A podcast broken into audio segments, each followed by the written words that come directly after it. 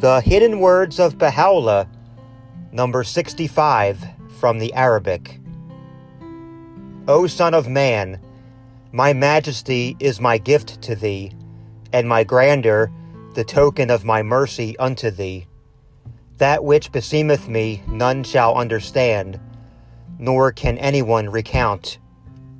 Verily, I have preserved it in my hidden storehouses, and in the treasuries of my command, as a sign of my loving kindness unto my servants, and my mercy unto my people.